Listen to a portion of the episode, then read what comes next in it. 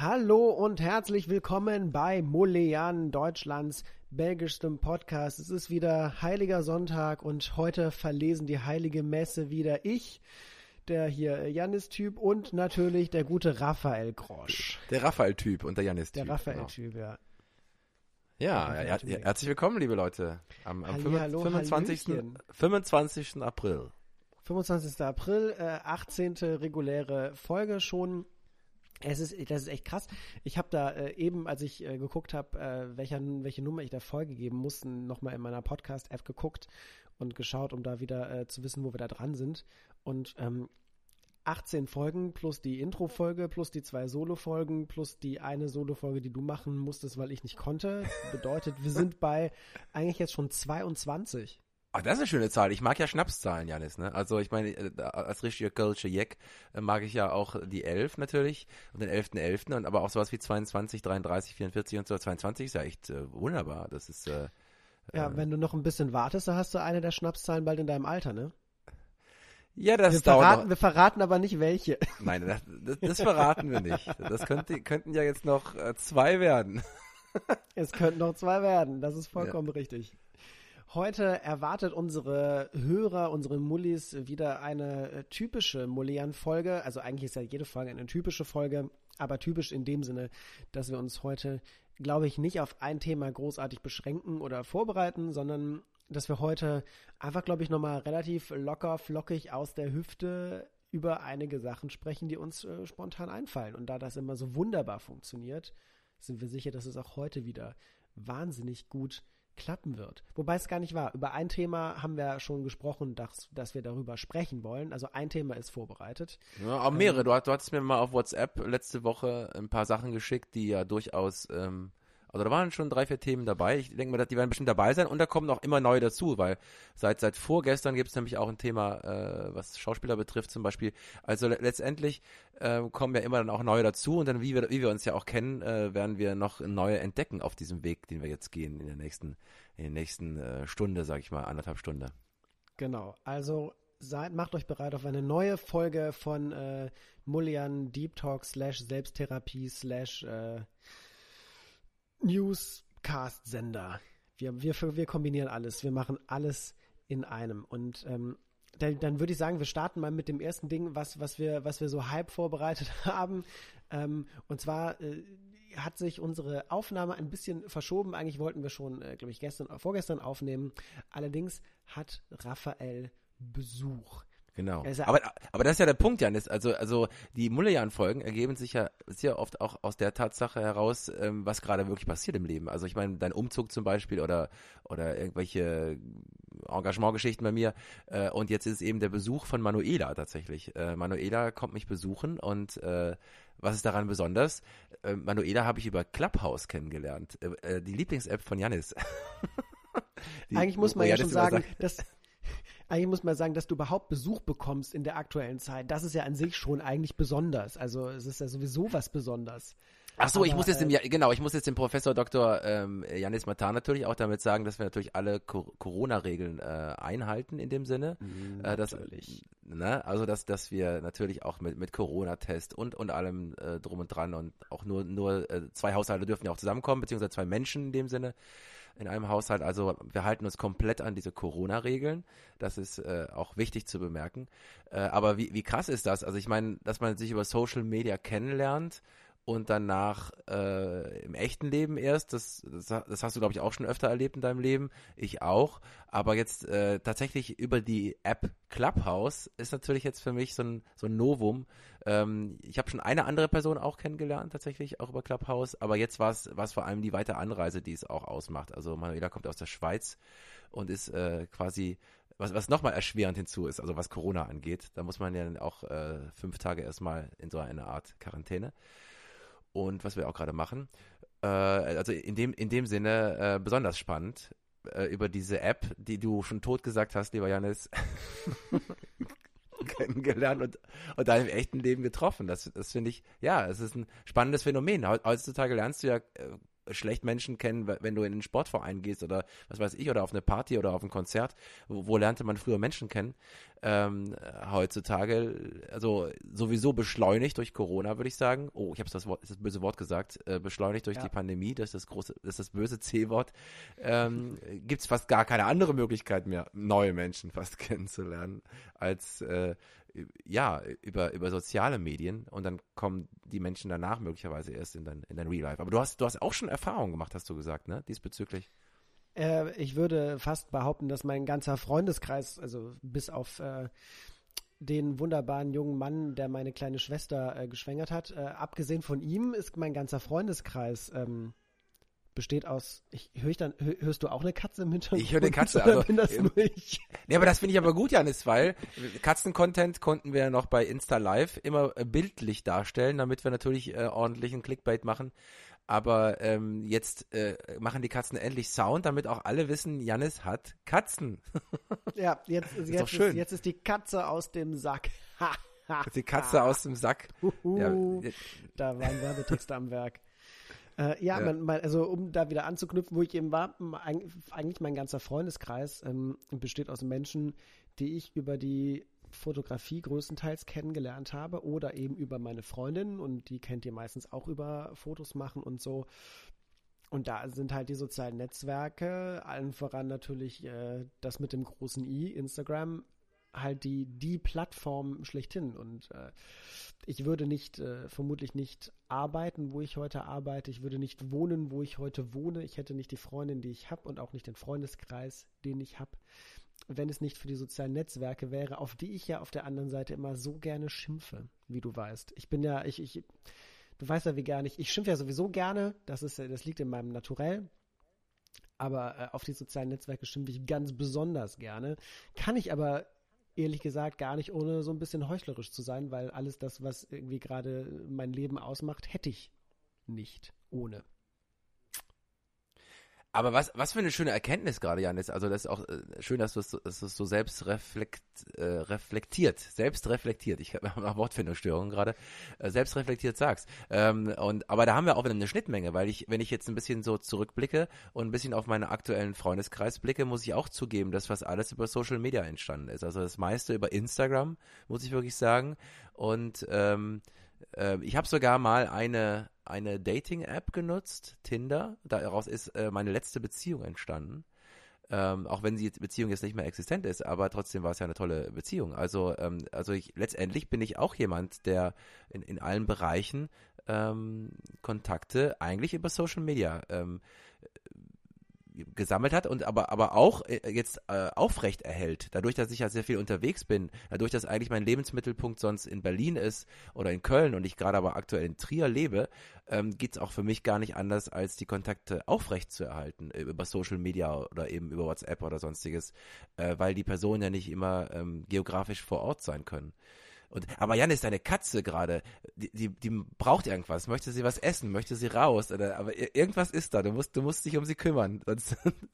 Sonst wird gesagt, der Mullian lässt dir Katzen miauen und weinen im Hintergrund. Ich glaube, ich muss da einmal ein paar klärende Worte sprechen. Diese Katze ist eine Diva. Und ich habe die Tür geschlossen, weil meine Freundin gerade fotografiert, die hat jemanden zu Besuch und die unterhalten sich natürlich dabei, und für weniger Ablenkung habe ich die Tür zum Wohnzimmer, wo ich aufnehme, geschlossen, und meine Katze, beziehungsweise unsere Katze, beziehungsweise diese eine unserer beiden Katzen, ist eine Diva vor dem Herrn.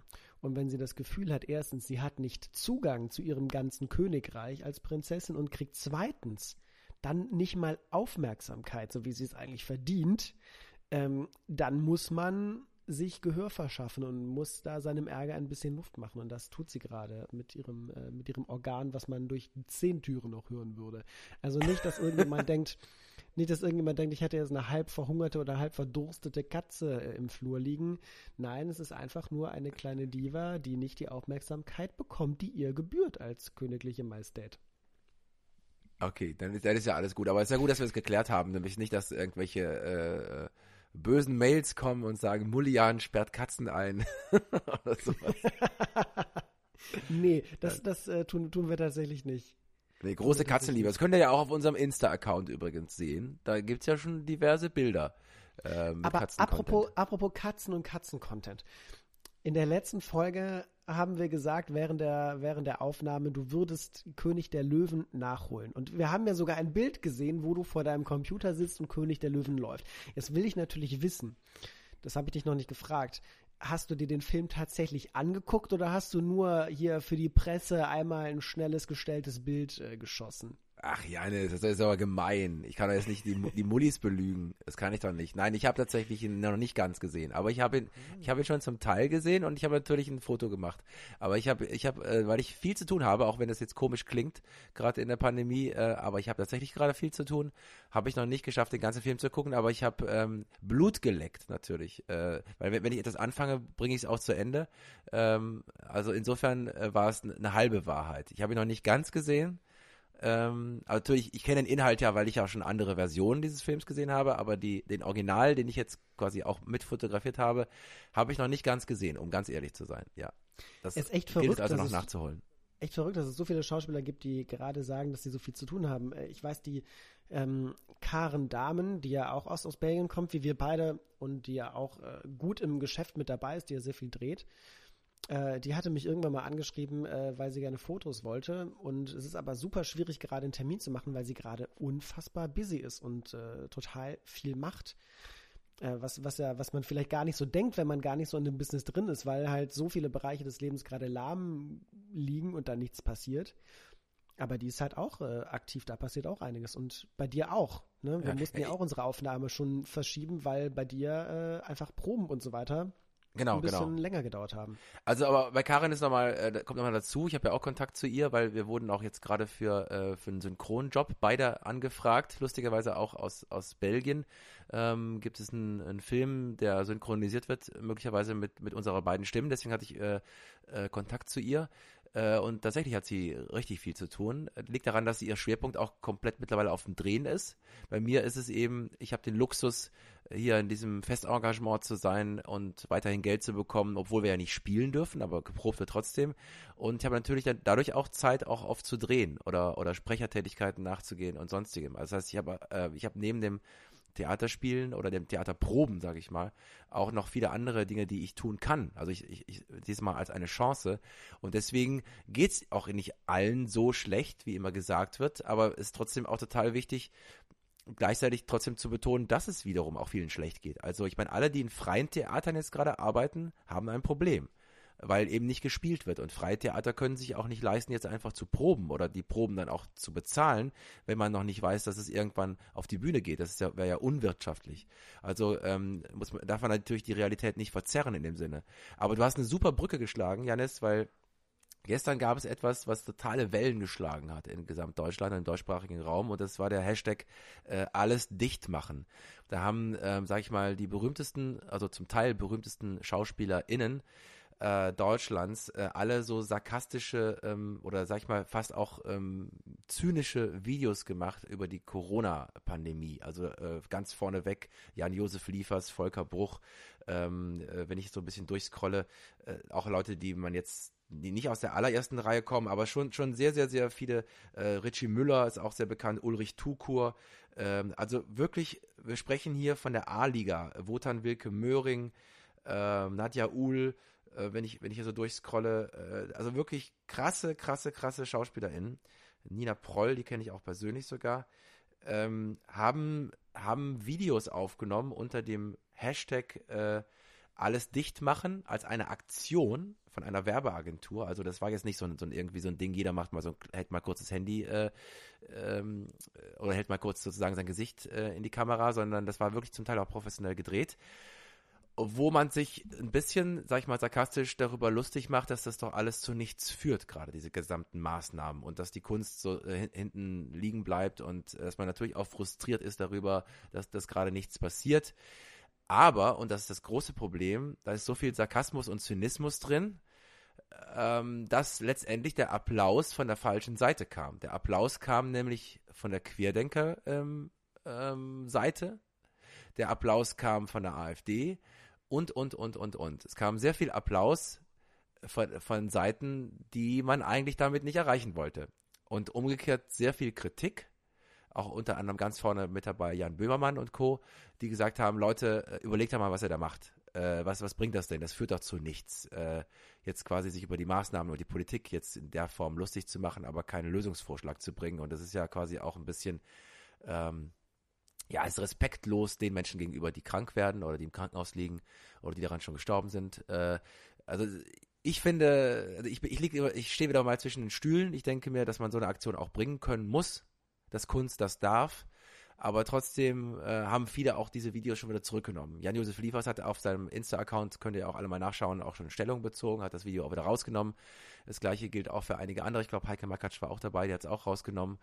Aber das ist natürlich eine Aktion und um jetzt die Brücke zu schlagen, weil du das ja auch gerade sagtest, dass ja viele SchauspielerInnen letztendlich auch gut dabei sind. Das sind ja alles Leute aus der A-Liga, denen geht's nicht schlecht, die drehen weiter ganz normal. Die arbeiten alle, die haben keine finanziellen Nöte, denen geht's super. Das kommt auch nochmal natürlich blöderweise hinzu, dass es gerade die sind, die sowieso ihre Tatorte weiterdrehen und ihre Kinofilme und die fett im Geschäft sind und dann so eine Aktion bieten. Dann ist es natürlich nochmal besonders scheiße. Weil natürlich gibt es auch Leute, denen es wirklich schlecht ginge, wo es vielleicht noch gerechtfertigter wäre, so eine Aktion zu bringen. Und das war jetzt zum Beispiel, das ist die Aktualität, die wir nicht planen konnten, Janis. Das ist nämlich gestern durch die Decke gegangen. Also das war bei Twitter gestern natürlich ganz groß dabei. Bei Clubhouse wurde es natürlich auch besprochen, vorwiegend von dem Chefautor der Heute-Show, Peter Wittkamp. Der hat das natürlich auch nochmal zynisch aufgenommen und sich darüber lustig gemacht. Wiederum lustig gemacht über die Leute, die sich über etwas lustig gemacht haben. Das ist Meta-Humor. ja, auf jeden Fall. Aber ja, letztendlich war das eine Aktion, die es auch in alle Medien geschafft hat. Also ich habe auch gestern Abend noch im Heute-Journal auch einen Bericht drüber gesehen. Es wurde auf jeden Fall, also was sie geschafft haben, ist Aufmerksamkeit zu bekommen, definitiv. Vielleicht nicht die Aufmerksamkeit, die sie wollten, oder bei der falschen Seite vielleicht die Aufmerksamkeit gerät. Also wenn man natürlich bei Querdenker-Demos dann plötzlich läuft und wenn Jan-Josef Liefers erwähnt wird und sagt, guck mal, ne, wir haben es doch gesagt und die Schauspieler sagen es jetzt auch, dann geht es natürlich nach hinten los. Aber trotzdem bin ich jemand, der sagt, mein Gott, man kann auch mal so eine Aktion bringen und danach auch vielleicht sich eingestehen, dass die nach hinten gegangen ist oder nach hinten. Also muss man auch nicht immer alles sofort an die große Glocke hängen und irgendwelche mit Morddrohungen kommen und so. All das ist auch schon passiert, weil man in Deutschland natürlich, also die Situation ist sehr verschärft, wie auf der ganzen Welt auch. Es gibt wirklich, sag ich mal, so zwei Lager, die sich immer gegenseitig ausspielen und dann wird sich ja auch ordentlich bekämpft. Und dann kocht die Geschichte immer sehr schnell hoch gerade, merkt man, weil natürlich viele Leute genervt sind, vielleicht aufgrund der Situation. Und es ist ja auch keine schöne Situation, muss man auch sagen. Aber ja, es ist, glaube ich, schwierig, das alles zu umfassen in einem kurzen Statement, in einem kleinen Podcast. Aber auf jeden Fall ist das ein Thema, das du damit gut eingeleitet hast, Janis, dass es vielen SchauspielerInnen gar nicht so schlecht geht, wie man vielleicht denkt. Aber trotzdem einer großen Menge schlecht geht. Man darf nicht dabei vergessen, also Leute, die in der freien Szene arbeiten, haben jetzt gerade keinen Job. Die müssen jetzt irgendwie einen anderen Job machen. Früher hätte man vielleicht gekellnert, aber das geht ja auch nicht so wirklich. Oder man muss dann vielleicht irgendwie Sozialhilfen entgegennehmen. Also es gibt vielen, denen es einfach nicht gut geht. Das darf man auch nicht außen vor lassen. Aber in gewissen Bereichen, vor allem vor der Kamera, wird weiter normal gearbeitet. Auf Bühnen, also im Bühnensegment gibt es eben die in subventionierten Theatern arbeiten, die weiterhin hier Geld bekommen. Und die Leute, die in der freien Szene arbeiten, müssen schauen, wo sie bleiben. Und das ist auch eine Realität, die man sehen muss. Und das gilt ja auch für viele andere Branchen. Und ich glaube, dass viele wirtschaftlichen Folgen auch noch erst kommen und noch Folgeerscheinungen dieser Pandemie werden. So, over and out. Ich wollte gerade sagen, das waren jetzt 4 Minuten 20 Raphael Grosch Monolog. Sorry, aber so ist das als Schauspieler. Als Schauspieler genießt man den Moment, wenn man die Aufmerksamkeit für sich hat und gerade nicht teilt. Du hast eben gesagt, dass das Kunst sowas machen können muss oder machen dürfen muss, darf, wurscht. Ja, aber dann haben sie einfach nur eine schlechte Arbeit gemacht. Wenn es so sehr nach hinten losgeht, dann hat man vorher wichtige Dinge nicht bedacht, sondern einfach gemacht, ohne vorher vernünftig nachzudenken. Dann stand kein vernünftiges Konzept. Vorher zumindest keins, was vernünftig funktioniert. Oder die Agentur, mit der sie es gemacht haben, hat da irgendwie, weiß ich nicht, nicht richtig nachgedacht oder haben Sachen nicht vollkommen durchdacht. Ich arbeite ja auch als Werbetexter und Konzepter. Ich weiß ja so ein bisschen, wie solche Sachen hinter den Kulissen funktionieren und welche Menschen dafür im Boot sitzen, bis sowas gemacht wird, weil es ja doch eine Aktion ist, die man nicht, vor allem mit so vielen Menschen nicht übers Kreuz brechen kann. Da müssen ja Managements und so weiter angefragt werden. Ja, dann ist es halt einfach klar, man darf so eine Aktion machen, man darf so eine Kampagne starten, aber dann war das halt leider einfach nur eine schlechte Kampagne und eine schlechte Idee, das so umzusetzen. Definitiv. Oder eine schlechte Umsetzung in dem Fall. Ja. Und klar, also wie gesagt, da gibt's ja kein Vertun. Da muss man dann logischerweise auch dann die Eier in der Hose haben, zu sagen, okay, wir haben es versucht, es hat nicht funktioniert, wie wir gedacht haben. Ja, blöd gelaufen. Aber es ist ja auch okay. Also genau, und der Mensch, der dahinter steht, Bernd K. Wunder, das kann man noch im Impressum sehen, also ist kein Geheimnis, hat eine Agentur, ich habe vergessen, wie die heißt, die heißt auch irgendwas mit Wunder K., irgendwas. Auch da gibt's umstrittene Statements aus der Vergangenheit dieses Menschen. Also das kam auch nochmal so ein bisschen hinzu, dass das vielleicht viele SchauspielerInnen sich da blind auf eine Aktion eingelassen haben und vielleicht gar nicht wussten, was so ein bisschen der Tenor wird im Gesamtkonzept. Und das ist natürlich, das sollte man schon bedenken, wenn man so in der Öffentlichkeit steht. Also das sind ja keine dummen Menschen, sag ich mal. Und auch keine, die zum ersten Mal in der Öffentlichkeit stehen. Da hätten sie vielleicht ein bisschen mehr nachschauen können oder nachrecherchieren können, wer auch hinter dieser Aktion dann eben steht und was vielleicht damit rüberkommen könnte. Also das ist auch eine Kritik, die geäußert wurde in manchen Medien. Ich will sie einfach nur mal so nennen, also ohne sie jetzt zu bewerten oder ich kenne die Hintergründe in dem Fall auch selber nicht, aber auch ein Grund, warum das so ein bisschen so ein Geschmäckle hat. Und ja. Ja. Aber da waren wenigstens die Intentionen nachvollziehbar. Also seinem Ärger Unmut zu machen über politische Maßnahmen, die quasi seit einem Jahr mehr oder weniger die gleichen sind und uns trotzdem mit einem Gefühl zurücklassen, dass alle unsere Anstrengungen vollkommen umsonst sind, weil es zumindest so wirkt, als wäre unser ganzer Verzicht und alle Vorsicht und alle Obacht vollkommen nutzlos und sinnlos und umsonst, weil wir immer noch in einer ganz angespannten Situation sind und uns da befinden. Aber auf der anderen Seite, es kann keiner wissen, wie es wäre, wenn wir diese Sachen nicht gemacht hätten. Ne, vielleicht, wenn wir nicht seit einem Jahr uns mehr oder weniger zu Hause einsperren würden, vielleicht würden wir jetzt nicht über hunderte Tote, sondern würden wieder über Tausende oder Zehntausende jeden Tag sprechen. Das lässt sich ja schwer sagen. Aber klar, alle Leute sind gerade frustriert. Vor allem die Leute, die sich ewig dran gehalten haben. Das ist ja das Schlimme. Die Leute, die ja von Anfang an gesagt haben, ist doch alles scheiße, mache ich nicht, halte mich nicht dran und ich sehe, wen ich will, bla bla bla.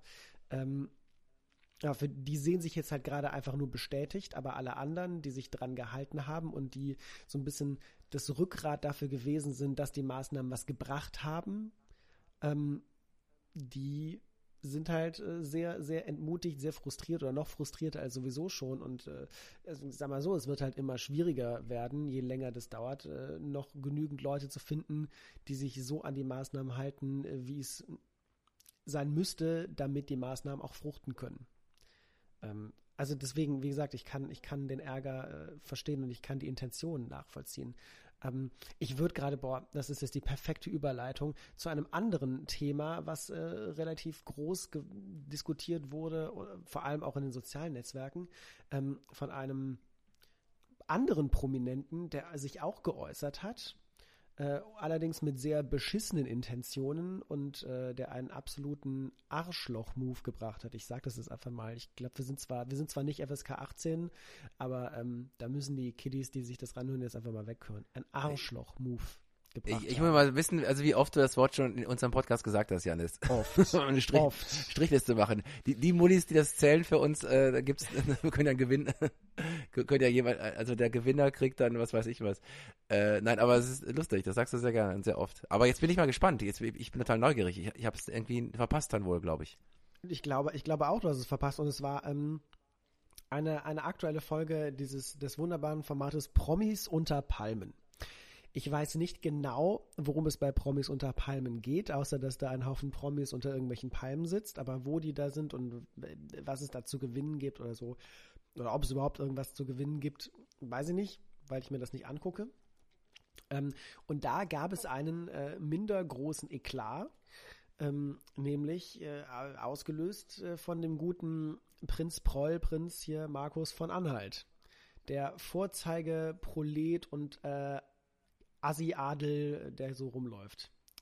Und der ist da halt eben auch dabei und hatte eine kleine Auseinandersetzung mit einem Drag-Künstler mit dem Namen Katy Bam. Das wird den meisten nicht sagen. Das spielt auch überhaupt keine Rolle. Also man muss nur wissen, das ist Travestiekunst. Also viel Schminke, viel Perücke, so Mann in Frauenklamotten. Also zumindest ein biologischer Mann in Frauenklamotten. Und die saßen dann da und Prinz Markus fühlte sich genötigt zu sagen, und das kann ich kann es leider nicht zitieren, weil ich glaube, das wäre dann, ich glaube, da müssten wir definitiv explicit gerankt sein, um das sagen zu dürfen, aber er sagte dann sinngemäß, ja, hier so Travestie-Shows und Drag-Shows und so weiter, das wäre auch alles toll und das wäre super geil und das würde sich anschauen, das wäre super. Aber ab dem Moment, wo zwei Männer sich küssen, also das war einfach nur ekelhaft. So, wenn das jemand in seiner Nähe macht, das wäre widerlich, müsste er irgendwie, keine Ahnung, gefühlt fast kotzen und wenn das im Fernsehen läuft, dann müsste er wegschalten und so. Und man kann sich ja als Mann Frauenklamotten anziehen, auf der Bühne rumtanzen, wie man will, aber man muss doch noch eine richtige Frau können. Sonst wäre das doch alles ekelhaft. Okay, krass. Und das vor mehreren laufenden Kameras natürlich. Und das hat dann natürlich zu einer sehr hitzigen Diskussion geführt, weil gefühlt alle anderen, die da waren, zum Glück gesagt haben, sag mal, tickst du noch richtig, hier so ein Mist zu erzählen, was soll das eigentlich? Und ja, hat natürlich dann sehr große Wellen geschlagen, als es ausgestrahlt wurde. Und es haben sich sehr, sehr, sehr viele Leute zum Glück und richtigerweise dagegen gewehrt und darüber beschwert und das geteilt und verbreitet und so weiter.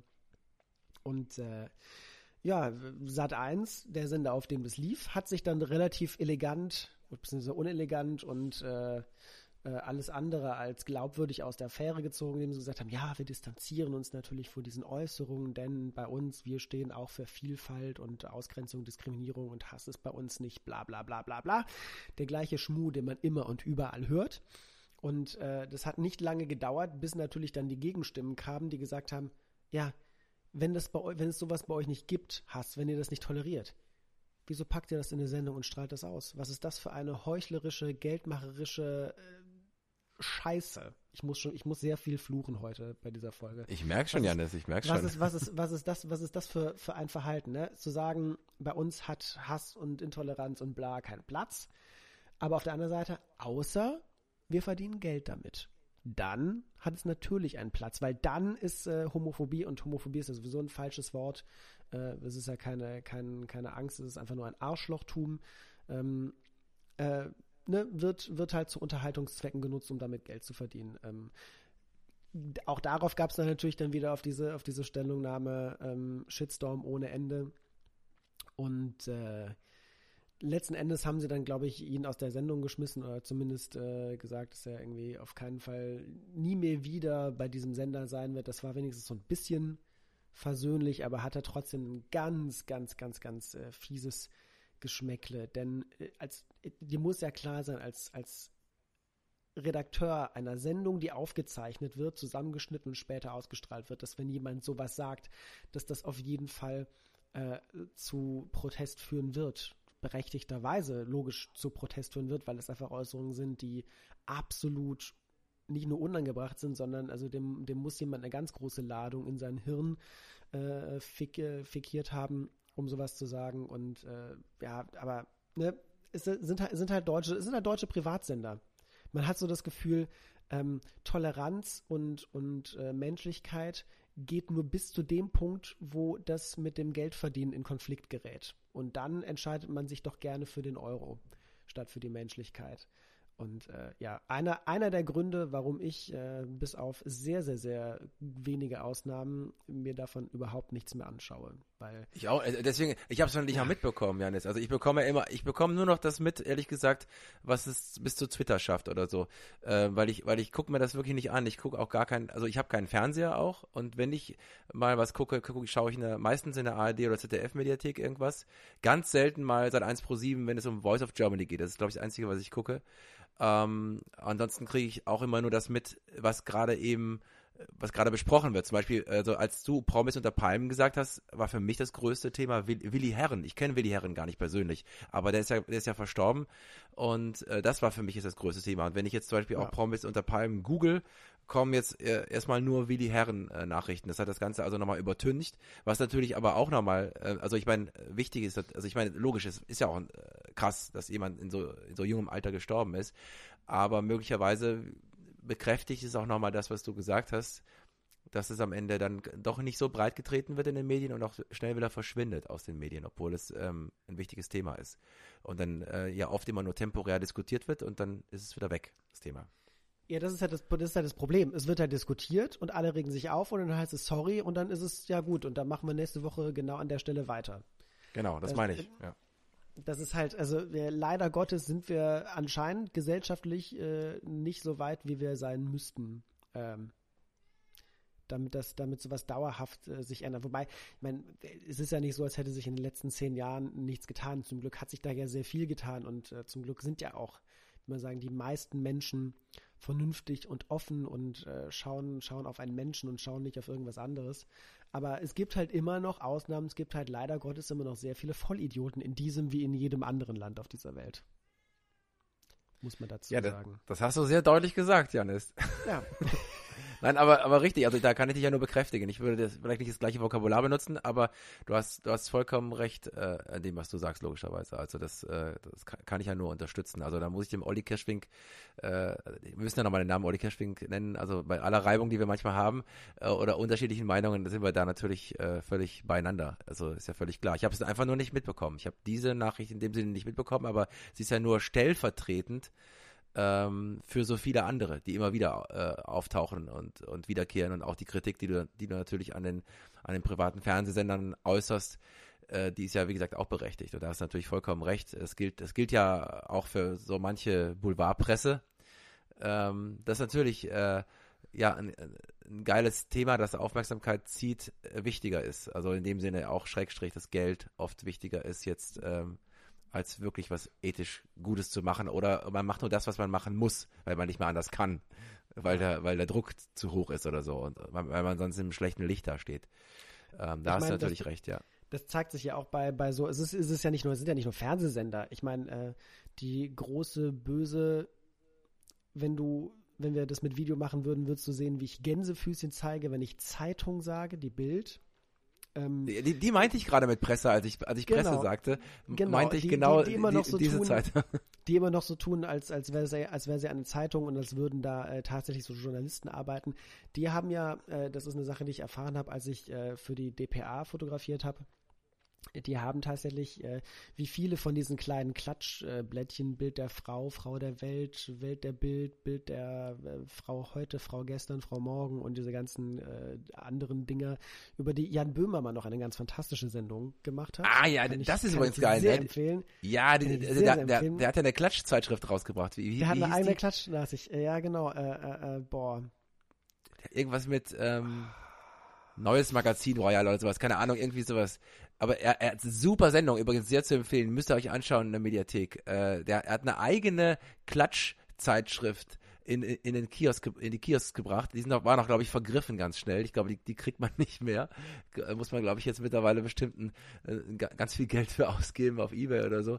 Und über die Macher der Klatschpresse. Also unfassbar geil. Das muss man wirklich sich anschauen. Das ist wirklich, das muss man sich wirklich anschauen. Also die haben, glaube ich, von diesem Magazin, wenn ich das richtig im Kopf habe, 500 Stück drucken lassen und ich habe sehr regelmäßig dann irgendwie bei Instagram Stories eben mal wieder, dass sie irgendwie über 100.000 noch nachdrucken müssen jetzt, weil die Anfrage so groß war und der hat halt auch darüber gesprochen, dass bei diesen Klatschblättern, und so ist es bei der Bild halt auch, dass sie halt Anwaltskosten und generell Gerätskosten, Entschädigung, Schmerzensgeld ist nicht, ich hoffe nicht, dass die irgendjemand mit Baseballschlägern auf dich loslassen, aber zumindest Schadensersatzforderungen und so weiter, dass die bei den Betriebskosten, bei den Jahresbudgets ganz fest eingeplant sind. Es lohnt sich so sehr, Mist zu erzählen und Persönlichkeitsrechte zu verletzen, dass sie damit mehr verdienen, als jeder Prozess sie kosten könnte. Das ist denen vollkommen egal, wenn die verklagt werden, weil wie gesagt, die Kosten stehen im Budget. Das ist damit eingerechnet. Ja. Das ist echt krass. Und ja, also ich möchte damit jetzt also alle Mullis, die uns zuhören, die regelmäßig und sehr gerne die Bild lesen, denen möchte ich hiermit sagen, ihr seid jetzt deswegen keine schlechten Menschen. Wobei, vielleicht so ein bisschen schlecht. Ja, du hast ja recht. Ich meine, auch Leute, die jetzt T-Shirts von Zara kaufen oder so. Ich meine, hast natürlich recht. Also, es ist immer gut, ein Bewusstsein zu haben, sag ich mal so. Ja, ja. Und natürlich ist man kein schlechter Mensch, wenn man irgendwas konsumiert. Das ist ja fast gar nicht möglich, so zu leben, dass man nichts Schlechtes konsumieren würde. Ich wollte gerade sagen, wenn wir im Supermarkt aufpassen müssten, dass wir nichts von Nestle und anderen großen, bösen Marken kaufen, dann wird der Einkauf echt anstrengend, weil man nie genau durchblicken kann, welche Firma hat welche Anteile wo drin, und gerade Nestle ist ja so ein Ding, du kannst ja gefühlt fast gar nichts im Supermarkt kaufen, was irgendwas mit Fertigprodukt ist, wo nicht Nestle irgendwelche Anteile oder sonst irgendwas dran hat. Das ist natürlich sehr schwierig, aber ich find's wichtig, dass wir uns auch über solche Themen unterhalten, und wer weiß, vielleicht ist ja der ein oder andere Mulli, wenn er das nächste Mal am Kiosk steht und greift halt doch zur Zeit statt zu Bild. Wer weiß, dann hat sich schon gelohnt. Ja, also ich muss zugeben, Janis, ich bin da ganz ehrlich hier. Heute ist ja der ehrliche Mullian-Tag. Oh. Nein, ich konsumiere durchaus auch online, auch manchmal die Bild, um ein breites, um eine breite Meinung über irgendwas zu bekommen. Also ich konsumiere dann eben mehrere Medien. Das mache ich eigentlich schon immer. Also ich gehe auf Zeit, auf Süddeutsche, auf Frankfurter Allgemeine, auf Spiegel, aber eben auch auf Bild, um zu sehen, wie wird welches Thema von welchem Medium behandelt. Vergleichend quasi. Und das finde ich immer sehr spannend, also wie die Bild eben Themen behandelt, unterschiedlich, ganz anders als andere. Oder auch zum Beispiel jetzt auch das nächste Thema, das wir gleich auch noch behandeln werden, nämlich die Kanzlerkandidaten Kür. Auch die wurde ja, es ist immer interessant, wie die Bild eben vorgeht, was sie auch immer alles schon im Vorfeld weiß. Also was da für Informationen auch schon gesteckt werden, bevor sie überhaupt veröffentlicht werden, die aber auch leider immer stimmen. Also in dem Bezug immer stimmen. Also wo journalistisch, also ob man das überhaupt journalistisch nennen kann, ganz anders vorgegangen wird. Nein. Ja, das ist eigentlich nicht mehr journalistisch. Und aber das sind ja oft Informationen. Du kriegst von der Bild oft in solchen Momenten kriegst du eine Information 2 Stunden vorher, bevor die anderen das rausgeben. Und die stimmt dann meistens tatsächlich. Und das ist ein Grund, warum ich natürlich trotzdem manchmal auf die Seite klicke, um eben mitzubekommen, wie man da vorgeht, und vergleichend eben zu sehen zu anderen Medien, wie über das Gleiche berichtet wird, aber du ein völlig anderes Bild bekommst, wenn du jetzt die eine Zeitung liest oder die andere. Und deswegen würde ich auch jedem immer nur empfehlen, mehrere Medien komplett immer zu konsumieren, um sich ein eigenes Bild verschaffen zu können. Und dann eben auch überhaupt zu merken, wo Qualitätsjournalismus ist. Du brauchst ja den Vergleich erstmal, damit du auch mal erlebst, vielleicht an der gleichen Nachricht beispielsweise, zu sehen, wo sind die Unterschiede. Und da kann man sie immer schön veranschaulichen. Ja, also wie gesagt, es geht ja nur darum, sich da vernünftig mit auseinanderzusetzen und nicht die Bild als seine einzige Tageszeitung zu benutzen, weil dann kriegt man, glaube ich, einen ganz verqueren Blick auf ganz viele Dinge. Verquer ist ein sehr schönes Wort in dem Sinne. Verquer ist so ein schönes Wort. Ich liebe dieses Wort. Verquerdenkend. Verquerdenker, genau. Das so müssten die heißen. Das sind keine Querdenker, das sind die Verquerdenker. Das wäre eine viel bessere Bezeichnung für diese Gruppe von Menschen. Ich hatte noch eine Sache, wo wir hier gerade bei Medien und so weiter sind. Das ist meine letzte Rant. Ich beschwere mich über dumme Menschen. Episode dieser Folge. Danach schwöre ich. Ich schwöre feierlich, dass ich mich dann bessern werde und ein bisschen netter und Glaube ich nicht, Janis. Glaube ich nicht. Doch, bestimmt. Ich habe nämlich, ich kann nämlich, wenn wir gleich über Kanzlerkandidatur sprechen von der CDU, CSU, da habe ich gar nicht so viel Hass übrig. Also den brauche ich nicht, den lasse ich jetzt raus. Und zwar ein zweites großes, sehr, sehr, sehr großes Thema, was auch auf Social Media, vor allem auf Instagram stattgefunden hat, war eine Ausgabe der Sendung Die Höhle der Löwen. Die das nicht kennen, Die Höhle der Löwen ist eine Serie, eine Sendung auf Fox, wo Unternehmer mit ihren Produktideen Investoren diese Produktideen vorstellen, in der Hoffnung, von einem dieser Investoren, nicht gesponsert zu werden, sondern dass einer dieser Investoren mit einsteigt, damit das Produkt von der Idee ins Geschäft kommt. So, eigentlich ein ganz spannendes Konzept, ne? Dass man Menschen eine Plattform gibt, ihre Ideen vielleicht umzusetzen mit Investoren, wo sie sonst über normalen Wege niemals rankommen würden, wenn sie eine nette E-Mail an das Management schreiben.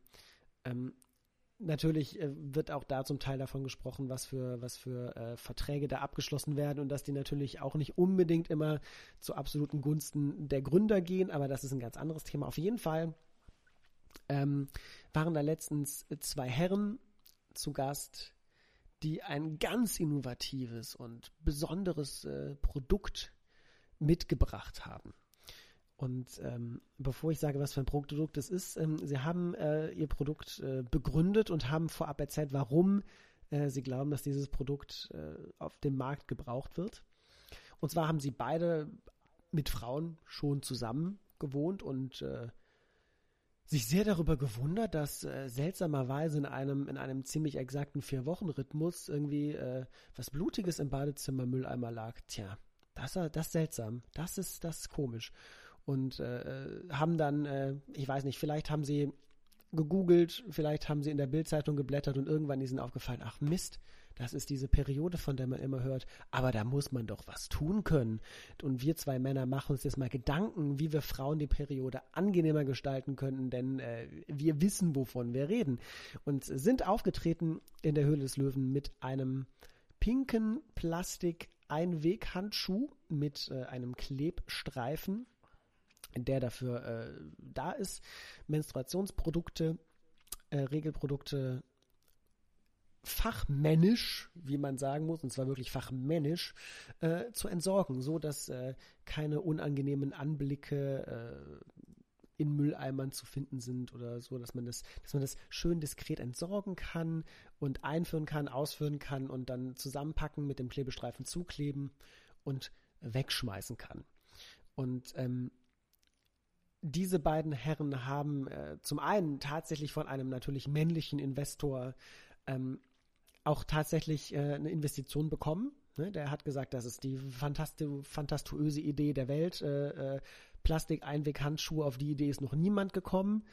Und da hagelte es dann nach der Ausstrahlung auch Kritik und Hohn und Häme ohne Ende. Wie sich zwei Männer sich anmaßen könnten, zu glauben, sie würden die Frauenprobleme lösen, indem sie einen Plastikeinweghandschuh erfinden. Eine Sache, die es ja nicht schon seit Ewigkeiten gibt. Der natürlich auch nochmal, die alle einzeln verpackt sind, natürlich auch nochmal in Wegwerfmaterial. Das heißt, einen Plastikhandschuh in Verpackung. Und dass es erstens vollkommen umweltschädlich ist und zweitens dieses Thema Menstruation wieder so in so eine Tabu-Ecke drängt, so nach dem Motto, ja, benutzt das, dann muss man das nicht, dann kriegt das auch kein anderer mit, dass ihr diese furchtbar asoziale Angewohnheit habt, alle 4 Wochen mal zu bluten. Das muss sich ja keiner antun, das muss ja keiner mitbekommen. Deswegen macht das mal lieber schön versteckt und entsorgt das sehr diskret. Und da gab es, wie gesagt, Häme von allen Seiten und eine Sache, wo ich mich sehr angeschlossen habe. Du merkst ja, wie ich darüber berichte. Ich merke schon, Janis lässt seinen ganzen Wut, seinen ganzen Hass raus. Aber ich lasse. Genau, ich lasse das sehr gerne raus, weil also meine Freundin ist auch immer sehr, sehr schnell dabei, dann bei sowas die Keule zu schwingen und ich schwinge die Keule dann sehr gerne mit. Was nur leider überhaupt nicht geht und das ist auch in diesem Fall passiert. Auch in diesem Fall gab es nicht nur Hohn und Häme, wie sie verdient waren, sondern es gab persönliche Anfeindungen, es gab Gewaltandrohungen, es gab, wenn man den Berichten glaubt oder wenn man den beiden Unternehmern glaubt, sogar Morddrohungen. Und das ist natürlich eine Reaktion, die niemals, unter keinen Umständen, in keiner Situation tolerierbar sind und angebracht sind. Dass man sich darüber ärgert, dass man wie gesagt, Hohn und Häme nur dafür übrig hat und dann nicht besonders freudig und nett verspricht, ist vollkommen okay, tue ich ja auch. Aber ab dem Moment, wo man dazu greift, Menschen persönlich zu bedrohen und so und übermäßig zu beleidigen, da ist halt auf jeden Fall die Grenze nicht nur erreicht, da ist jemand mit Anlauf drüber hinweg gesprungen und ja, aber merkst du, wie es hochkocht? Das meinte ich eben. Also ich finde es krass, also es ist ja nicht nur in dem Thema jetzt, das war ja auch schon in anderen Themen heute, wo wir darüber gesprochen haben. Ja, genau. Auch jetzt bei der Schauspielaktion. Also es gibt einfach Leute, also im Moment kocht es einfach hoch. Also wenn dann so ein Thema aufkommt, dann sind tatsächlich sowas wie Morddrohungen automatisch auch mit dabei schon immer. Also dass man da so wirklich so gespalten ist, dass es direkt in den Krieg führt. Und das finde ich eben auch ja, nee, also das ist nicht verhältnismäßig. Dass man wie gesagt, Spott und Häme ist verhältnismäßig in dem Sinne, dass man das Produkt vom Markt nimmt, wie man es ja auch getan hat, ja. Ist auch richtig. Dass eben solche Konsequenzen gezogen werden. Aber dass es eben dann bis zu Morddrohungen geht in so einem Fall, das ist überhaupt nicht verhältnismäßig. Aber das steht im Moment echt für eine Gesellschaft, die absolut gerade, wie ich sage, sehr krass in wir gegen die eingeteilt ist. Also ich hab irgendwie das Gefühl, dass man immer ein Thema findet, wo man sagt, ich gehöre jetzt diesem Lager an und die gehören dem Lager an und dann wird hier gekämpft. Aber so krass, dass es wirklich Ausmaße annimmt, wo ich denke, da muss ich mich auch von distanzieren. Also das kann ja nicht sein. Ich weiß, ja, sorry. Nee, bring du deinen Gedanken zu Ende. Nee, der war zu Ende. Also ich finde es richtig, dass du es anbringst gerade und dass du dich darüber auch lustig machst, finde ich auch richtig. Aber ich würde da jetzt auch nicht zu viel Hass in dem Sinne reinbringen oder zu viel. Ich weiß, du bist da jemand. Da sind wir auch sehr unterschiedlich. Und auch ja, Hashtag Olli Kirschfink. Ich bin ja so der Gutmensch, der immer das Gegenüber, selbst wenn es Scheiße baut, immer verstehen will und immer so eher nicht die Boshaftigkeit dahinter sieht, sondern eher die Unwissenheit. Also jetzt nicht bei den großen Medien wie Bild und so. Ne? Da bin ich auch bei dir. Aber in dem Sinne verstehe ich schon, dass man eben, ja, dass man Spott und Hähne verdient hat, wenn man so einen Pinky Glove rausbringt. Ja. Definitiv. Genau. Ich weiß ja tatsächlich gar nicht, ob das Problem gerade ist, dass wir eine hier Lagergesellschaft haben, die sich am liebsten die Köpfe einschmeißt. Oder ob es nicht einfach vielleicht eher auch daran liegt, dass ja gefühlt gerade alle Menschen logischerweise und ganz verständlicherweise einfach wir haben ein sehr angespanntes Nervenkostüm. Das, was vorher als an Schutzschicht da ist, wenn man sich über irgendwas ärgert oder wenn es Konflikte gibt oder was auch immer, das ist abgerieben. Das ist wie Knorpel in einem kaputten Knie, der nicht mehr da ist, wenn Knochen auf Knochen reibt. Man stößt gerade sehr, sehr, sehr schnell auf einen Nerv mit allen Themen. Und das geht nicht nur bei gesellschaftlichen Debatten so, sondern halt auch zu Hause. Ich habe das ja auch gemerkt, als Ronja in Kurzarbeit war und den ganzen Tag zu Hause war und ich den ganzen Tag zu Hause war. Wir haben uns teilweise angezickt wegen wirklich Nichtigkeiten, wegen nichts. Wir haben uns angezickt, weil einer mal einen falschen Blick gehabt hat, weil einfach überhaupt keine Schutzschicht mehr vor unserem Nervenkostüm war. Die Nerven liegen halt bei allen Menschen mehr oder weniger blank seit fast einem Jahr. Ja, das würde ich auch sagen. Also das ist ja auch so, ja. Ja, klar. Und da stürzt man sich natürlich sehr schnell auf alles und schießt halt leider Gottes auch mal schnell ein ganzes Stück über das Ziel hinaus. Und klar, aber ja, auch bei dir, Janis. Also auch bei mir, klar. Ja, aber das ist ja ein gutes Beispiel gerade. Also also ich habe ja auch schon heute einen langen Monolog gehalten und du hast heute jetzt einen langen Hassmonolog gehalten. Ja, also ich meine, wenigstens sind wir so selbstreflektiert, das zu wissen, dass natürlich auch die Nerven manchmal einfach blank liegen, logischerweise aufgrund der Situation. Und dass man sich das auch mal, ich meine, wir machen das ja in gesitteter Form. dass man sich das auch mal so von der Seele reden muss. Das ist ja auch total wichtig. Aber das kann natürlich auch sehr oft gerade eskalieren und das muss man schon auch ernst nehmen. Ich bin sicher, dass man auch in vielen Jahren nochmal auf diese Zeit ganz anders zurückblicken wird und viele, viele Folgen dieser Pandemie noch gar nicht wirklich erfassbar sind. Also ich meine, das Krankheitsbild und Viruszahlen und all das kann man alles messen. Aber das Nicht-Messbare ist eben, wie viele Nerven eben, wie gesagt, blank liegen, aus unterschiedlichen Gründen. Also manche haben finanzielle Probleme, andere sind vielleicht ein bisschen vereinsamt, man hat nicht so die Kontakte, wie man sie hat, es gibt nicht diesen kulturellen Ausgleich, den man sonst hätte, auf mal ein Konzert zu gehen oder was weiß ich.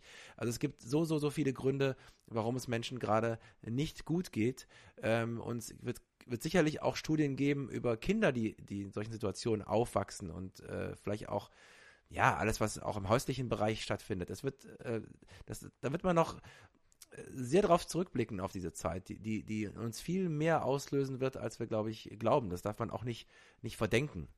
Und deswegen bekommen ja auch solche Bewegungen wie Querdenkerbewegungen so einen Zulauf zum Teil. Oder, also es ist ja kein zahlenmäßig großer Zulauf im Vergleich zu denen, die Maßnahmen gerne tragen. Aber trotzdem gibt es ja diesen Unmut und, sage ich mal, boswillige Querdenker oder böswillige Querdenker finden ja auch viele, sage ich mal, frustrierte und unzufriedene Menschen, die sich ihnen anhängen.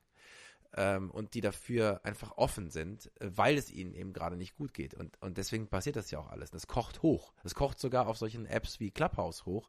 Also das ist wie so eine kleine Parallelgesellschaft, wo man eben merkt, wie die Gemüter erhitzt sind und wie man sich sehr angeht, wie es sofort sehr emotional wird und man gar nicht mehr faktisch quasi reden kann, sondern das haben wir auch gemerkt bei der Impfung bei dir zum Beispiel. Du bist sehr emotional pro Impfung. So. Also wer dagegen Impfung ist, der dann gehst du an die Decke. Und umgekehrt eben die Gegner sowieso. Und das finde ich eben spannend. Ich probiere da immer so der Entspannte in der Mitte zu sein, der sagt, Leute, kriegt euch mal wieder ein, lasst uns mal lieber Fakten vergleichen. Aber ich, das ist echt spannend, was da gerade passiert. Klammer auf, Klammer zu. Jetzt habe ich wieder monologisiert, lieber Janis. Alles gut, alles gut. Also ich muss ja, ich meine, wissen, also ich bin ja auch einfach kein Mensch für die Mitte. Ich bin da nicht diplomatisch genug, um ganz entspannt, wenn es Diskussionen gibt, mir alles anzuhören in Ruhe. Nein, ich werde sehr schnell emotional, das stimmt. Du bist auf jeden Fall eher der Ruhepol bei der Sache. Ich könnte zum Beispiel nicht, Schauempfehlung gerade, wenn man ein bisschen Zeit hat auf YouTube, da hat der Kurt Krömer, der ist bestimmt den meisten ein Begriff, das ist auch ein ja, halb Journalist, halb Comedian, Entertainer, wie auch immer man das nennen möchte. Der hat eine Show, die heißt Che Krömer.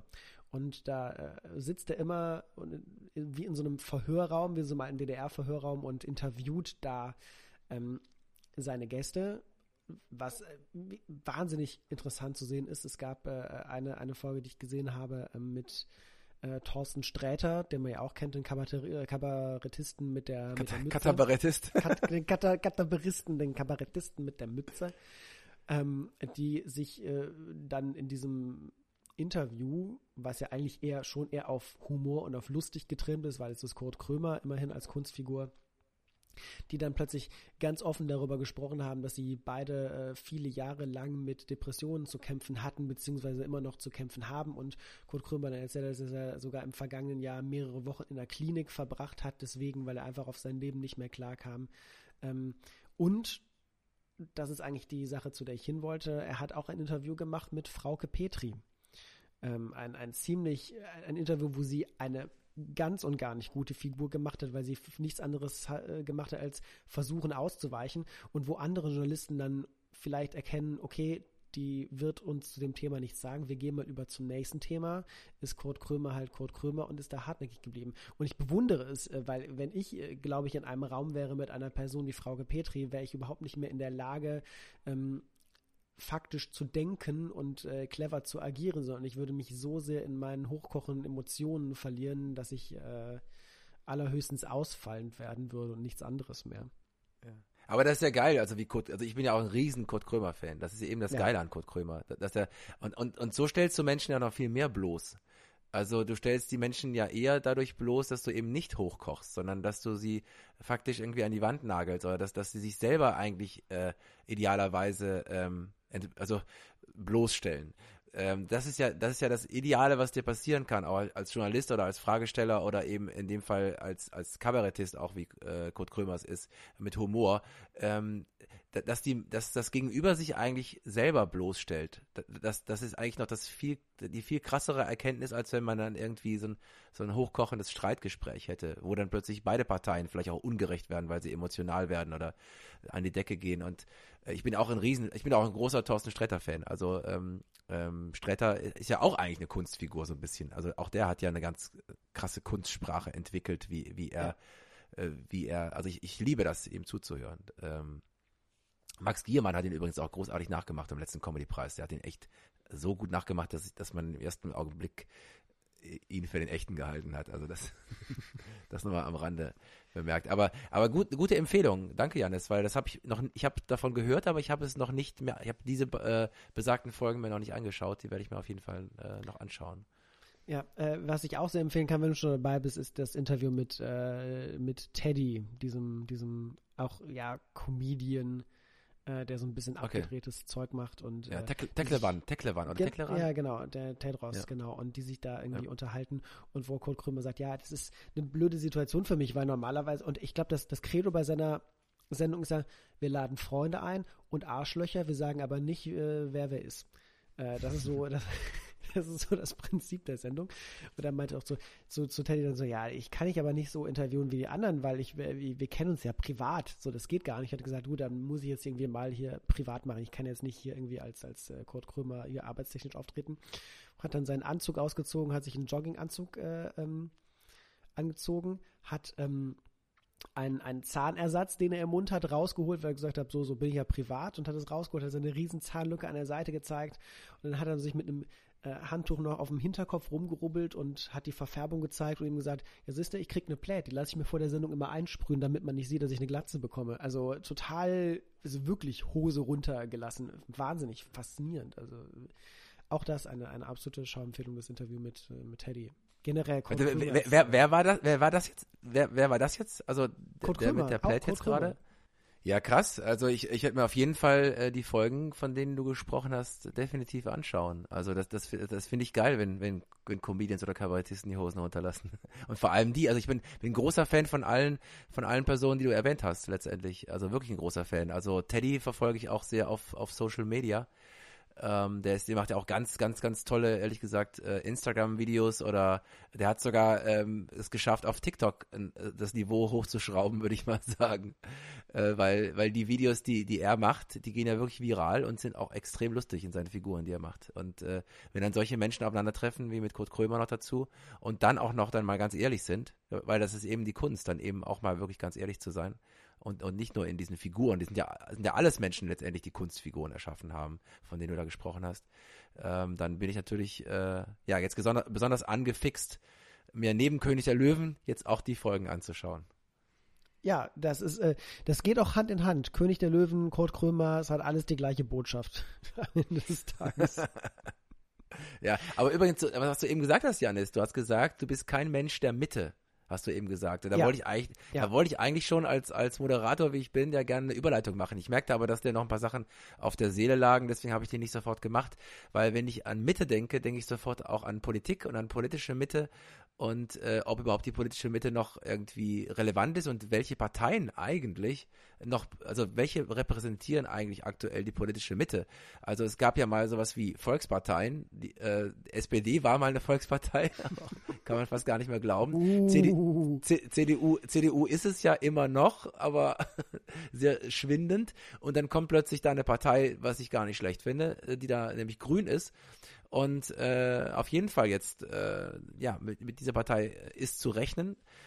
Und genau diese Partei hat ja einfach mal gezeigt, wie man Kanzlerkandidatur kann. Also wie man ein Team, wo ja auch nicht ganz klar war, wer wird's jetzt eigentlich, der Robert Habeck oder die Annalena Baerbock, wie man das machen kann nach außen hin, ohne die Partei zu zerstören oder einen großen Krieg anzuzetteln, in dem nämlich Robert Habeck sagt, hey, liebe Leute, ich hätte das gern gemacht, aber wir haben uns intern entschieden, Annalena wird ins Rennen geschoben.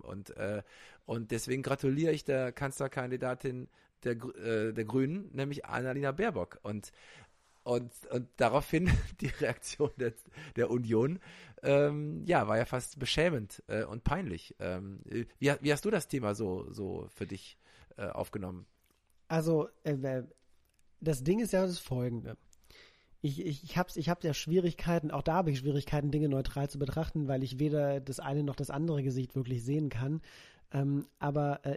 Es ist wahnsinnig interessant, weil die Art und Weise, wie damit umgegangen wurde, jetzt bei den Grünen auf der einen Seite und bei der CDU auf der anderen Seite, lässt, glaube ich, sehr viel darauf schließen, wie auf beiden Seiten Politik gemacht wird und wie miteinander funktioniert. Bei den Grünen sehr gut, indem beide Kandidaten nicht vorab irgendwie sich dazu geäußert haben, sondern gesagt haben, wir besprechen das intern und wenn die Entscheidung steht, dann reden wir darüber, Punkt. Und so ist es ja auch passiert und alles friedlich.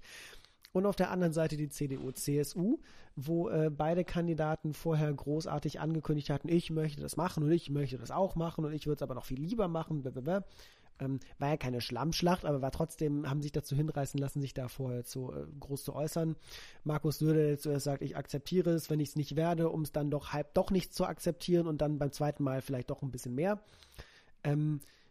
Das wie so ein bisschen, wir sitzen im Sandkasten, aber ich möchte die Schaufel, aber ne, wenn du sie haben willst, dann nimm sie halt. Ja, nee, ich bin doch noch nicht fertig mit Bauen, ich brauche sie doch noch mal. War halt so ein bisschen, war so ein bisschen Kindergarten einfach. Also, ja, tatsächlich, ja. Also auf Merkel folgt ein Kindergarten. Ohne Witz und also sehr, sehr unsouverän auch einfach. So, weil du musst ja eigentlich müsstest du die Souveränität haben zu sagen, wir besprechen es intern, wenn die Entscheidung steht sie. Punkt. Mehr gibt's dazu nicht zu sagen. Und dann werden wir uns melden.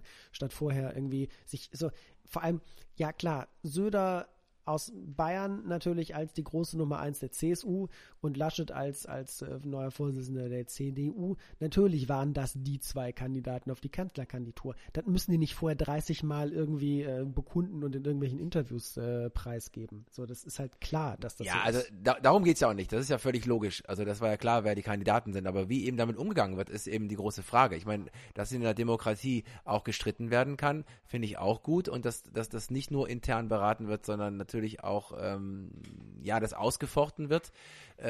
Aber da merkte man auch, wie die Gemüter sehr erhitzt waren. Natürlich, also die größere Partei CDU, da ist es eigentlich gesetzt, dass der Parteichef oder die Parteichefin eigentlich auch Kanzlerkandidatin oder Kanzlerkandidat wird, wenn die Person das will oder die Partei eigentlich auch. Und das ist ja das große Ding. Und dann gibt es einen Markus Söder, der in den Beliebtheitswerten viel besser dasteht, aber von der kleinen Schwesterpartei eben nun mal ist. Und das ist ja so der große Diskussionspunkt eben gewesen. Stellt die große Partei den Parteivorsitzenden, obwohl er eigentlich nicht so beliebt ist, oder eben der viel mittlerweile beliebtere, zumindest deutschlandweit, Söder, aber von der kleinen Schwesterpartei. Und obwohl Umfragen, wie wir ja auch alle wissen, sich tagtäglich und wöchentlich und monatlich wieder ändern können. Also die Umfragen, die jetzt heute aktuell sind, müssen ja nicht die sein, die es an dem September sind. Aber ich fand es auch schon ziemlich krass, wie da gekämpft wurde und wie da vorgegangen wird und wie zwei verschiedene Systeme aufeinander getroffen sind. Nämlich so das Establishment Laschet, der ja genau weiß, wie er die Gremien für sich gewinnt, der auch ein zäher Bursche ist, der immer schon eigentlich so immer Wahlen ganz knapp gewonnen hat. Auch in NRW hat ihm niemals im Vorfeld jemand zugetraut, Ministerpräsident zu werden. Dann hatte ihm danach niemand zugetraut, CDU-Vorsitzender zu werden. Da war Merz eigentlich auch der beliebtere Kandidat. Aber er hat es immer irgendwie auf Zeit gespielt und mit seiner Taktiererei. Also da muss ich auch wiederum auch den Hut vorziehen, dass der ewig unterschätzte Armin Laschet sich am Ende immer irgendwie durchsetzt. Und jetzt traut ihm natürlich auch keiner zu, dass er die Kanzlerschaft für sich gewinnen kann. Aber ich traue ihm ehrlich gesagt alles zu, weil mit diesen Menschen muss immer zu rechnen sein. Ich weiß nicht, wie du das siehst, die Chancen jetzt. Also Annalena Baerbock, die irgendwie eine junge Politikerin darstellt und auch voll in der Zeit ist natürlich mit grüner Politik, mit Klimaschutz und allem, was wichtig ist für die Zukunft, aber eben die viel unerfahrenere Frau ist, die bisher noch keine Regierungserfahrung hatte und sich auch manchmal ein bisschen blöd angestellt hat in vielen Bereichen, wo man merkt, die hat noch nicht viel Erfahrung, kann sie das quasi aufholen und im Amt noch wachsen oder vor dem Amt noch wachsen und das Rennen machen. Oder eben der schon, ja, der alte Politikhund, Armin Laschet, der schon so lange im Geschäft ist, schon einfach das größte oder bevölkerungsreichste Bundesland Deutschlands regiert, steht der besser da. Und von der SPD spricht aktuell keiner. Mal gucken, ob Olaf Scholz noch irgendwie aufholen kann. Aber es ist spannend, finde ich. Ich weiß, wie siehst du das? Also wenn es danach geht, dass jemand, der sich blöd anstellt, nicht zum Kanzler geeignet wäre, wenn es so wäre, dann hätte Armin Laschet keine Chance, weil mir spontan wenig Politiker einfallen, die sich regelmäßiger doof anstellen, als er das tut, zumindest sehr öffentlichkeitswirksam. Und ich ehrlicherweise, ich traue mir jetzt immer noch nicht seine Rolle als Ministerpräsident in NRW zu. Ich kann aber diesen Menschen... Janis, das ist deine Meinung jetzt, aber Fakt ist... Ja, du hast mich ja nach meiner Meinung gefragt. Ich äußere ich ja gerade. Du hast gefragt, wie ich das sehe, und ich rede gerade, wie ich das sehe. Ich sehe ihn nicht in der Rolle, die er jetzt hat, und ich sehe ihn auch nicht oder schon gar nicht in der Rolle eines Ministerpräsidenten, weil ich das Gefühl habe, ich meine, man kann über Merkel sagen, was man will. Man kann über Merkel sagen, ihre Politik war es, in weiten Teilen keine Politik zu machen, weil sie einfach Sachen ausgesessen hat und abgewartet hat. Okay, aber Angela Merkel hatte zumindest einen klaren Kurs und ein klares Vorgehen. Da muss man nicht mit einverstanden sein, aber es war zumindest so. Bei einem Armin Laschet kann man sich gefühlt überhaupt nicht darauf verlassen, weil dieser Mann irgendwie keinen Kurs zu haben scheint, auch in dieser ganzen Pandemie-Debatte. Mal stellt er sich gegen die Forderung von Merkel, härter zuzugreifen, dann eine Woche später hat er plötzlich selbst irgendwelche härteren Forderungen gestellt, dann macht er wieder einen Schritt zurück, wieder einen Schritt zur Seite, wie ein Fähnchen im Wind. Und das kann vielleicht funktionieren, wenn du noch einen über dir hast, der dir die Marschroute vorgibt. Aber ich traue Armin Laschet nicht zu, eine Marschroute für Deutschland zu entwickeln und die zu verfolgen. Das traue ich ihm nicht zu. Ich glaube, den Charakter hat er nicht. Olli Kirschfink, hör gut zu, wir streiten gerade hier wieder. Also für alle Muttis, die es noch nicht wissen, Olli Kirschfink ist der gesagt hat, es muss mehr Reibung geben bei Mulian, jetzt ist es, ihr seid immer einer Meinung. Nein, also bin ich anderer Meinung, ich bin auch kein großer Fan von keinen der Kandidaten, muss ich auch zugeben. Wenn ich mir Wunschkandidaten aussuchen könnte, wären es auch nicht die beiden. Aber ich finde, also ich kann besser schlafen, von Armin Laschet regiert zu werden, als von Markus Söder. Das muss ich ganz ehrlich sagen, weil ich finde es genau umgekehrt. Markus Söder ist für mich derjenige, der sehr machtorientiert ein Fähnchen im Wind ist. Also ich finde, Markus Söder hat sich so verbogen und verändert im Halt des Amtes, so wie es gerade passt. Also wenn Grünenpolitik wichtig ist, dann ist Markus Söder plötzlich grün. Wenn das wichtig ist, dann ist das. Wenn es eine starke Hand braucht gegen, also mit ganz vielen Maßnahmen, dann ist Markus Söder auch ganz vorne dabei. Natürlich auch als Ministerpräsident von Bayern musste er sowieso auch härter vorgehen, durch die Grenzen von unten, Österreich, Schweiz und so. Und weil vom Süden ja viel kam in Sachen Corona.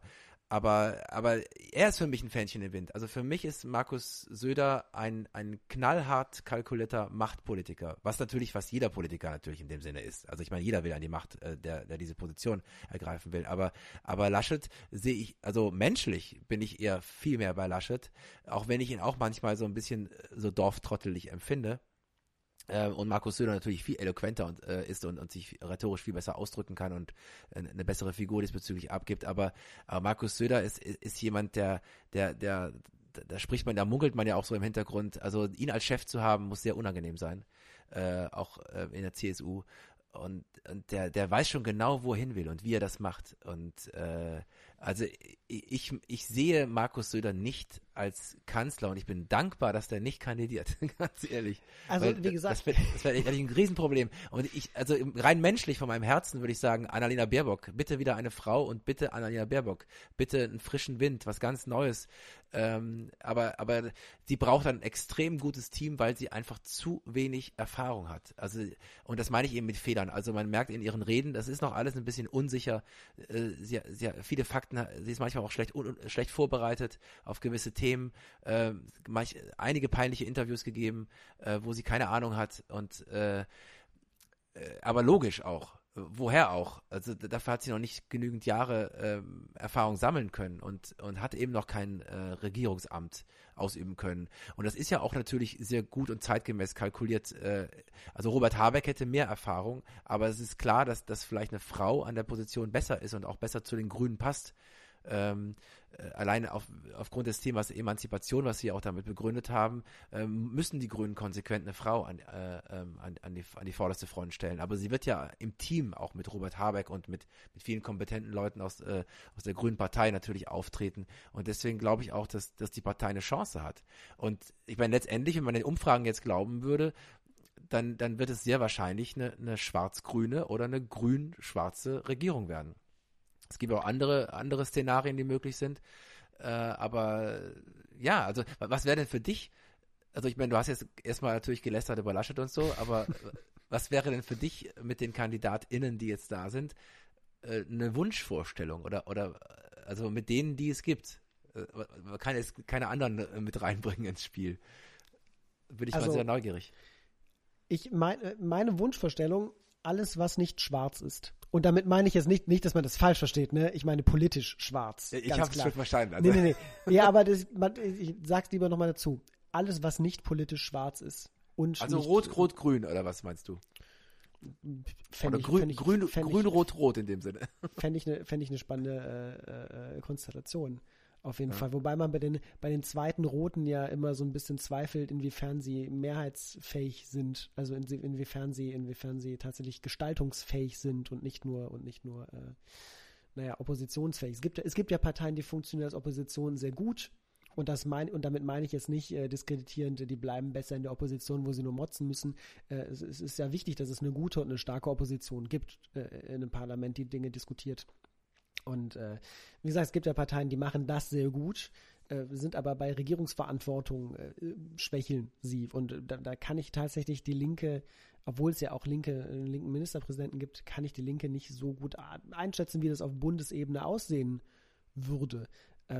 Aber ich wäre auf jeden Fall sehr froh, wenn es nicht wieder einen CDU-CSU-Bundeskanzler geben würde. Vor allem, weil ich die Auswahl ganz furchtbar finde. Wie gesagt, ich habe eben gesagt, dass Armin Laschet für mich nicht das Format hat und nicht den Charakter hat, um ein Land zu leiten, weil er keine Richtung hat, keine eigene.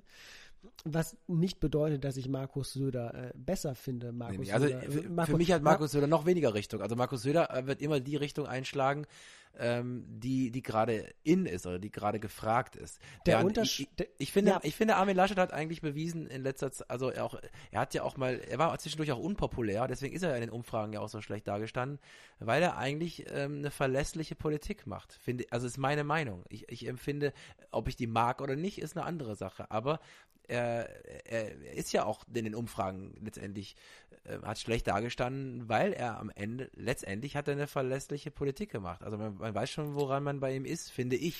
Finde ich zum Beispiel gar nicht. Also das Ding ist halt, klar, Markus Söder ist ein Machtpolitiker und Markus Söder ändert seine Richtung auch, aber trotzdem, und wie gesagt, ich will Markus Söder nicht als Ministerpräsidenten, ich mag Markus Söder nicht. Weder als Mensch noch als Politiker. Aber trotzdem hat man bei ihm das Gefühl, er verfolgt vielleicht seinen eigenen persönlichen Plan, aber er verfolgt wenigstens einen Plan. Und für mich wirkt Armin Laschet sehr planlos. Deswegen traue ich ihm das einfach nicht zu. Ich will Markus Söder nicht sehen, aber ich würde es ihm zutrauen. Ich muss jetzt vehement reingehen, Janis. Ja, grätsch rein. Das ist eben nämlich genau das, wo man Armin Laschet unterschätzt. Dieser Mann hat einen Masterplan. Der ist nicht offensichtlich für alle zu sehen, aber so ist er auch CDU-Chef geworden. Der hat ganz klare Dinge im Hintergrund immer. Also der ist der Hinterzimmerpolitiker. Der verschafft sich, der hat ja zum Beispiel Spahn mit ins Team geholt, der ihn unterstützt hat. Und der im Hintergrund zieht er die Fäden. Und so ist er auch CDU-Chef geworden. Der Merz war viel beliebter. Und dann wurde dieser Parteitag auch nochmal verschoben, wo die Wahl war, alles schön nach hinten verschoben. Er hat immer auf Zeit gespielt, weil er genau weiß, wie das funktioniert. Also dieser Mann weiß genau, was er will, hat einen absoluten Plan. Auch wenn er dorftrottelig daherkommt, weil er eben auch so rheinisch klingt und oft schlecht sitzende Anzüge und so hat. Also das ganze Erscheinungsbild wirkt sehr unbeholfen im Gegensatz zu Markus Söder, der da ganz anders auftritt. Aber glaub mir, dieser Mensch ist nicht umsonst da, wo er jetzt gerade ist. Der hat das ist kein Zufall, was da passiert. Das ist, also deswegen, der Mann hat einen absoluten Plan. Ob man mit dem Plan d'accord geht, ist eine andere Sache. Ob man damit einverstanden ist, ob man das so sieht oder ob man mit ihm in Resonanz geht, um ein Clubhouse-Vokabular zu benutzen. Das ist was anderes, aber der weiß genau, was er will, der zieht seinen Plan durch und das ist ja auch der Hut davor zu ziehen, sich gegen Markus Söder so durchgesetzt zu haben. Also gegen den viel beliebteren Politiker hat er sich knallhart durchgesetzt. Also der hat wahnsinnig viel Druck ausgeübt auf das CDU-Präsidium. Nämlich von wegen, wenn ihr mich jetzt hier nicht wählt, dann demontiert ihr mich und dann muss ich zurücktreten, auch als CDU-Vorsitzender. Dann ist die Partei komplett zerstört. Also da wurde extrem viel Druck ausgeübt, deswegen ist die Sitzung auch bis tief in die Nacht gegangen. Also da ist auch ein Machtpolitiker am Werk, der nach außen hin völlig anders wirkt als ein Markus Söder, der es viel offensichtlicher austrägt. Also es ist sehr, sehr spannend. Also ich bin mit beiden nicht so. Also ich würde mir beide nicht aussuchen, wenn ich aus allen Politikern wählen dürfte.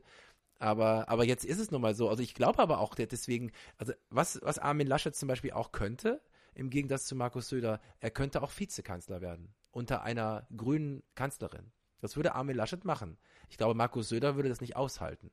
Wenn Markus Söder Kanzlerkandidat geworden wäre und Annalena Baerbock würde die Wahl gewinnen, dann sehe ich den Söder nicht als Vizekanzler hinter einer Baerbock stehen. Aber der Laschet würde das machen, eine Zeit lang. Also das glaube ich schon. Oder was denkst du? Das glaube ich auch. Mir kam gerade eben der Satz, Armin Laschet ist der bessere Mensch, aber Markus Söder ist der bessere Politiker. Vielleicht auch, ja. Was die Situation, was die Sachlage für mich ein bisschen zusammenfasst.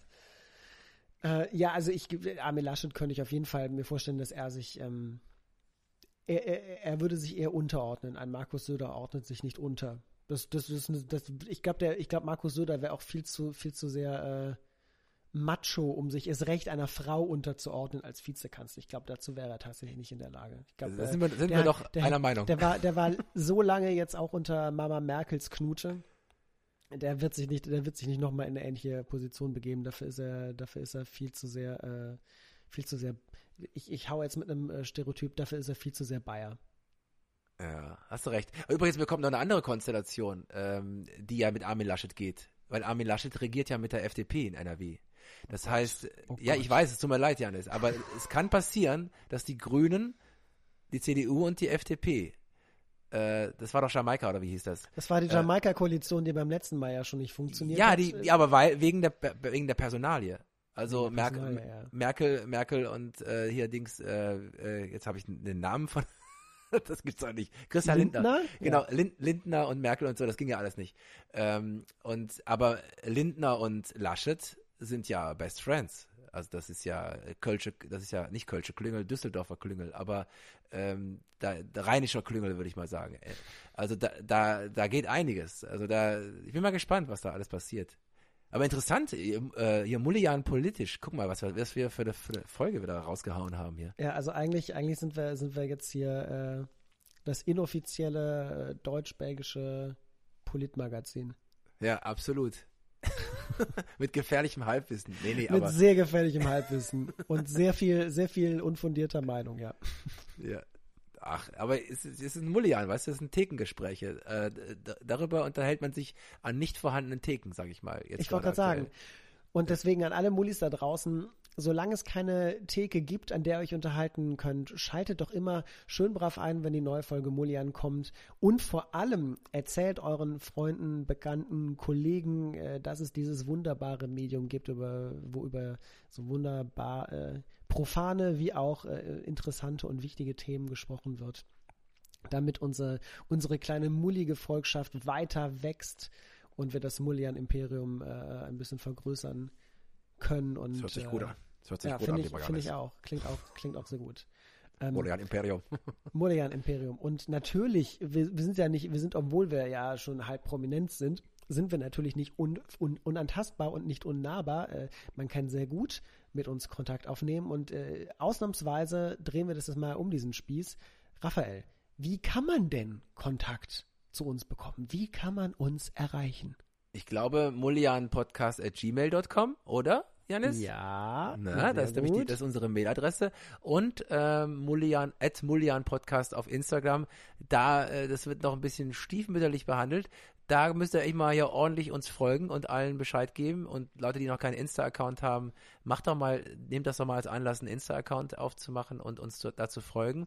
Und auf Facebook, weil wir ja schon so alt sind, also ich schon so alt bin, Janis, haben wir eine große Gefolgschaft, aber auch da könnt ihr uns natürlich gerne folgen, Mullian Podcast, Deutschlands belgischer Podcast, auch da gibt's eine Seite, also es gibt keine Möglichkeit, uns nicht zu erreichen, also es gibt keine Ausrede, uns nicht zu erreichen, deswegen schreibt uns immer gerne, wir freuen uns wirklich über eure Mails, also wie gesagt, Olli Kirschfink ist der beliebteste Mulli, der ja auch immer wirklich sehr, sehr aktiv teilnimmt und schon ein Teil des Podcasts ist, obwohl er noch nie eingeladen war. Das müssen wir unbedingt auch noch schaffen. Ja. Aber ansonsten, ja, eure Mails sind wichtig, Feedback ist uns wichtig, genauso natürlich auch Themenvorschläge oder auch Gästevorschläge. Vielleicht habt ihr auch Ideen, wer Gast sein könnte bei Mullian oder vielleicht wollt ihr selber mal dabei sein. Das geht alles. Technisch ist es so, dass Janis und ich sowieso uns noch nie live beim Podcast von Angesicht zu Angesicht gegenüber gesessen haben, sondern wir sitzen immer an verschiedenen Orten, in Essen, in Trier, in Berlin waren wir auch schon, in Krefeld, und nehmen diesen Podcast über die moderne Technik auf, dass wir ein digitales Gespräch führen und das klappt wunderbar. Also manchmal klappt es wunderbar, manchmal auch nicht. Manchmal gibt es auch technische Probleme. Und ja, bringt euch da einfach sehr, sehr, sehr gerne ein. Wir freuen uns über euer Feedback und über eure Vorschläge. Und wenn ihr uns über die Apple Podcast App hört oder über Spotify, vor allem Apple Podcast, freuen wir uns natürlich auch über eine Bewertung und einen Kommentar, den ihr da gerne hinterlassen könnt. Das hilft uns, in den luxemburgischen Charts noch weiter hochzusteigen. Ja, yeah, wir werden der erfolgreichste Podcast Luxemburgs. Deutschlands belgischer Podcast erfolgreich in Luxemburg. Erfolgreich in Luxemburg. Wir müssen den Subtitle unseres Podcasts bald ändern. Genau, wenn wir in Luxemburg erstmal auf dem Treppchen stehen in der Kategorie Kunst und Rumgelaber. Kunst und Rumgelaber, genau. Ja, cool, Janis, Wahnsinn. Das war wieder eine spannende Folge, muss ich sagen. Ja, wieder mal, also die Folgen, wo wir im Vorfeld immer sagen, dass wir unvorbereitet sind, sind oft die, wo man sagen, wow, das war ja fast wieder irgendwie eine Masterclass. Also wir haben ja wieder ganz schön viele Punkte ganz gut durchgeklappert.